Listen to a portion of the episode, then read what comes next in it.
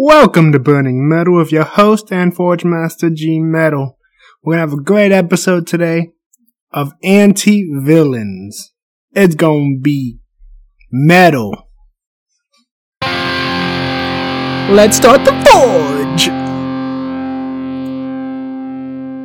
Anti-villains are a great asset to any story. They're super metal. They're all over the place. They're here, they're there. Listen, anti-villains are just great concept characters who are always still villains. That's a big key to them. We're gonna get into the deeper meanings of anti-villains and everything that comes to them with their values, how their backstories affect them, what their morals do. It's gonna be, it's gonna be so metal. Plus, the anti-villain never truly changes because he is who he is. A big thing about the anti-villain for any story is his allegiances, where he lies and where he doesn't lie. We'll get into detail why he's never on the same side twice. You know what I'm saying? It's just a, it's, it's a, a unique character trait. Villains are only bad when they're fighting other villains. Anti-heroes are who they are all the time. They don't really change much. Time to cool the blade. The very first anti-villain G Metal has ever encountered in any forms of media was the character of Zoom, or Professor Zoom, or Eobard Thawne. Why is he the first one ever? I don't know exactly. But he is a very good anti-villain. He acts as a villain, yes, but he is always motivated in a better light, better motivations than a regular villain. It's not for his sake that he does what he does, it's for the Flash's sake. He believes he can make the Flash a better hero by giving the Flash more heroic moments and more strength to solve through if he does something bad to Flash. He believes making Flash a better hero is him doing his job. It's not to, it's not a selfish desire of anything else other than becoming the reason why Barry Allen is in fact the best superhero he could ever be. Eobard Thawne whole backstory is he wants to make the Flash a better hero because that is his childhood dream. And he looks at the Flash as, I can help you become better. Now his actions speak villainous, but his motives are pure. And any anti-villain, any anti-villain that does things like that, they're just kind of crazy, I will say that. But ultimately, ultimately, ultimately, they're really aiming for a positive outcome. And you just never know what that'll come out to be. Anti-villains are there with a code of ethics, a code of honor. Zoom's code of ethic is how can he make Barry Allen the best hero he can ever be? And he goes long and far to make sure he makes Barry Allen best by murdering certain people in his family, by putting people in jeopardy, and making sure Barry can exceed limits. It's kind of like a joke to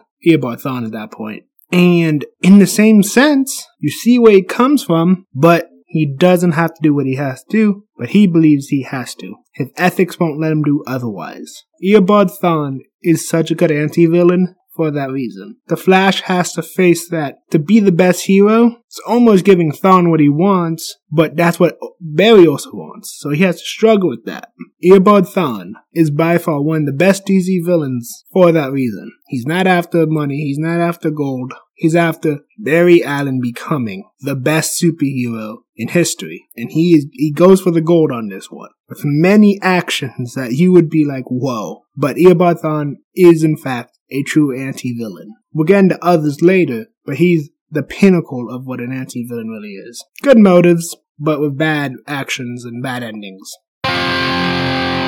Time to grind.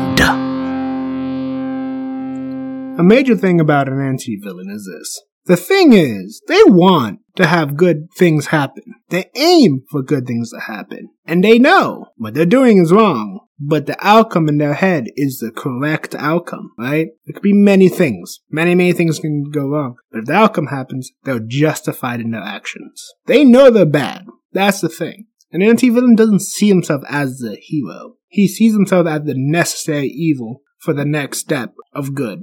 He takes that step that the hero won't take. And the hero not taking it empowers him. The hero has to be the hero. And the anti-villain knows that. and he respects that the hero will not take the step that potentially makes you evil. A villain is that. A villain is a hero who takes the necessary step for something that he believes is absolutely right. And the anti-villain understands why the hero can't do it. Because they would change him, make him different. He won't be the same hero. And the anti-villain respects that of the hero because the anti-villain himself also has a code of ethics, a code of conduct, so to speak. So the hero and the anti-villain and an anti-hero and a villain, they're all connected but the anti-villain's more connected to the hero. He's just more connected to the side of the hero that isn't the good side. He understands he has to take that step because the hero won't take it, but he wants the best for the other hero. He wants to see if the hero can actually get it done. Anti-villains are very individualistic, just like an anti-hero and a villain. But they have a code of conduct, like I said before, and this individualism is what makes them the anti-villain. They stick to a rule set, and that rule set is what rules them. They're not unhonored. They're not dishonorable. They're not the kind of people you can't trust. As long as they align with you, motive wise, you can trust an anti-villain. You really can. They will go all the way for you. Cause that's the kind of person they are. They're honest, they're forgiving, but they're ruthless, aggressive, and they know what they want. They're not unstable. They're a consistent person. They are a developed person just like the hero. They are a developed person just like the hero, who they know what they want and they go after. The anti-villain is the opposite of the anti uh, of the hero. They're both motivated. They both know what they want, and they both think of themselves as someone who is a necessary thing for society. The hero because you protect innocence. The vi- anti-villain because he is what pushes society into that direction. The anti-villain understands people's motives understands people won't take the hard choice, but the outcome he believes could become a better outcome. The villain only looks for that kind of ending if it benefits him, if it benefits the cause he's been living his whole life. The anti-hero does not also fall into that. The anti-hero is someone who's teeter-totters, but because of his motives don't always fit what he's trying to pull off. He's trying to develop into what he wants to become. The anti-villain, on the other hand, is someone who is developed he is someone who's ready for what he needs to get done, and he's ready to do whatever is deemed necessary to get it done. Whether that be motivating a hero like Flash, or in Fullmetal Alchemist, a character named Kimblee. Kimblee was a villain at first, and he did all villainous stuff. But when one of the villains towards the end of the show went back on his own actions and code of uh, ethics, he saw that the hero in that moment was more honorable than the villain. And he always viewed the villains as more honorable to begin with. So in that moment, he helped the hero out because the hero stood more to the anti-villain standards than the villain.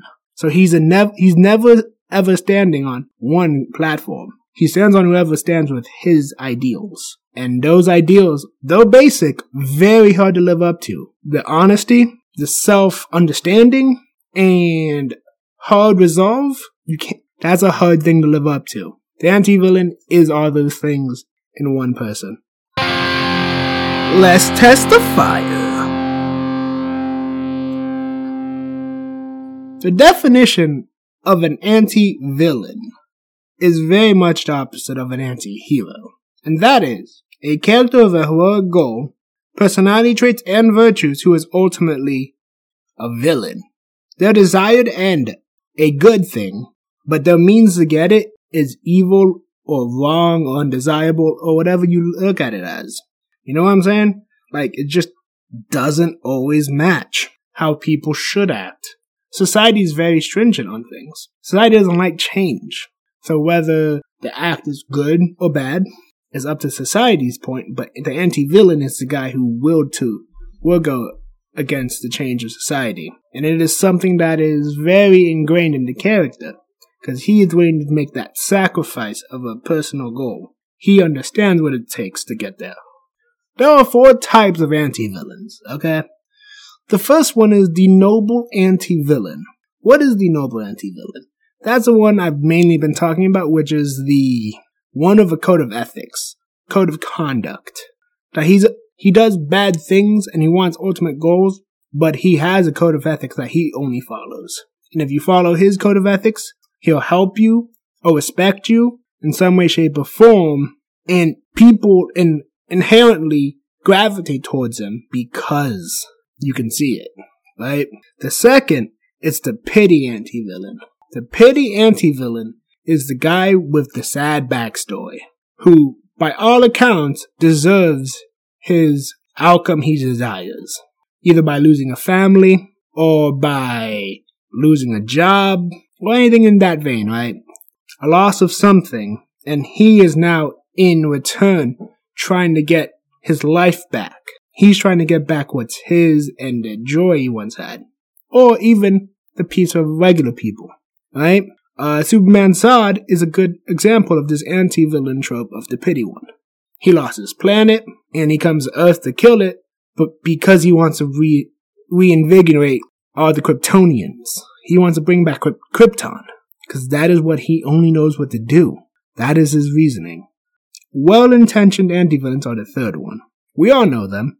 It's the people who wanna make you a millionaire, or who, I don't know, like Luthor's well, if, he, if he's an anti-villain in this case, a well-intentioned person who wants, who really does want that uh, good thing to happen, but because he doesn't believe in all good things, and he doesn't believe that good things can come from the system that you're born into, you must do negative things, bad things. And a well-intentioned anti-villain, spot on of what people can do a mercenary, an assassin. He, he just knows he has to get stuff done and he's out for the good of mankind or the good of the good, right? But he's pushing other stuff because he knows that good people either stop him towards the end or his outcome will ultimately be a good outcome in his head. Last but not least, I would have to say in this, it's the villain only in name. This one's a unique one. This is a kind of villain that is very much a character who would be the hero of another story if there wasn't another character involved. A show that does this right now actually pretty well is Karate Kid. Uh, not Karate Kid, Cobra Kai, my bad. In Cobra Kai, what essentially happens is this. Miguel and Robbie are both essentially main characters, and they're both antagonistic towards each other. And because of that, each one is a villain to another person. But watch the eyes from Robbie's show, from Robbie's eyes, and you get it. And same with Miguel. They're both just people who look at each other with villainous eyes because of events that happened previously. And I think that's a very good thing to have in a story because that kind of anti-villain is more realistic when you want a realistic character like that, right? Like people aren't always on your side because sometimes the motives don't match each other. And someone is always someone else's villain. That, my friend, is what you call an anti-villain though. Because they're good, but they're bad to you. Because they don't match your morals or your code of ethics. So don't, you know, the anti-villain is multiple facets of many things. He knows what he wants. He knows who he is. Forger's Last Stand. So, the anti-villain, in a nutshell, something very cool, man.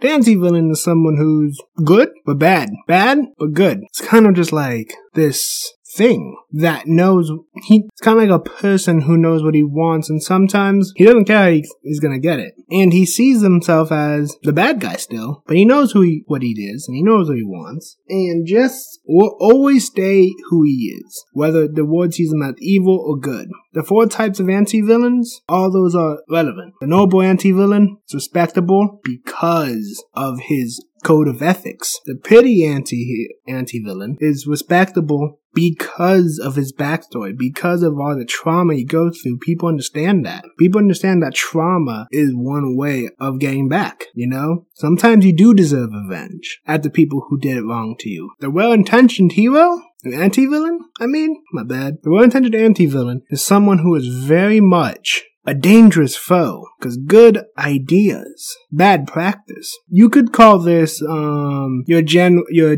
your general uh your us your military general in any military movie where he's too harsh and he believes and he, he knows what's right. He's a well-intentioned anti-villain. He's not bad. He's doing everything for the good of the group, of society, or whatever he's doing good for. And the villain only in name, that's an easy one. Sometimes, sometimes you're the villain in someone else's story, and they view your actions as evil. while you don't, while you view their actions as evil. So in turn, you're both anti-villains to each other's eyes. And you get to see growth in that sense. A big thing about anti-villains is they're like heroes more than they are villains. And it's quite astonishing. Final Burn. Listen, the anti-villain is a Nettle type type of character, right? He is he is just a beast of a character who isn't bad and isn't good, but he but he knows who he is, right? On some definitions, it's where you stand. On others, it's the outcome. But no matter what happens, he's not playing hero and he knows it. He knows he's a villain to someone else. The anti-villain is more connected to heroes than they are to villains, solely on the fact that they and themselves know what they have to do has to get done. There is no going back. There is no maybe we can try something else. No, this is the this is the final straw. There is nothing more to this. The anti-villain is something much more decisive than an anti-hero. Where the anti-hero is trying to be good, but he's doing some bad things to get there. The anti-villain knows he's bad, but doing it for the good reasons, right? It's a flip like everything else. The anti-hero is more connected to the villain, but the anti-villain is more connected to the hero. But all sides are drawn, and the sides that you pick won't always be what it is with an anti-villain. The anti-villain is high moral, is a high moral character. He will not forsake what he believes. He isn't greedy for money. He's not trying to destroy the world for fun. He's trying to bring a better outcome to the world through his own actions, through the actions of his will. And the reaction of his actions are also considered once he does what he does hopes, dreams, all of these things the anti-villain does think about. A code of ethics is a strong characteristic of, the, of this trope. It is as hard as any hero. It is even harder than a hero sometimes. Their code of ethics will not be broken. If not, then they're just as bad as the other people who call themselves villains. Undecisive sometimes, angry for no reason. They're logical. They think of everything. And that, my friends, G Metal loves about the anti-villain. They are all over the place, they know what they want, and there is something admirable about them. There is something good to learn about everyone. Remember that one. Hey, it's G Metal. I thank you for everything that's coming. I have a lot more fun episodes planned for the future. I appreciate anyone that comes here and listens to these podcasts. Uh, if you have any any any ideas, anything you want to hear me talk about, send to my social medias. But other than that, to everyone who listens, stay metal and be yourself.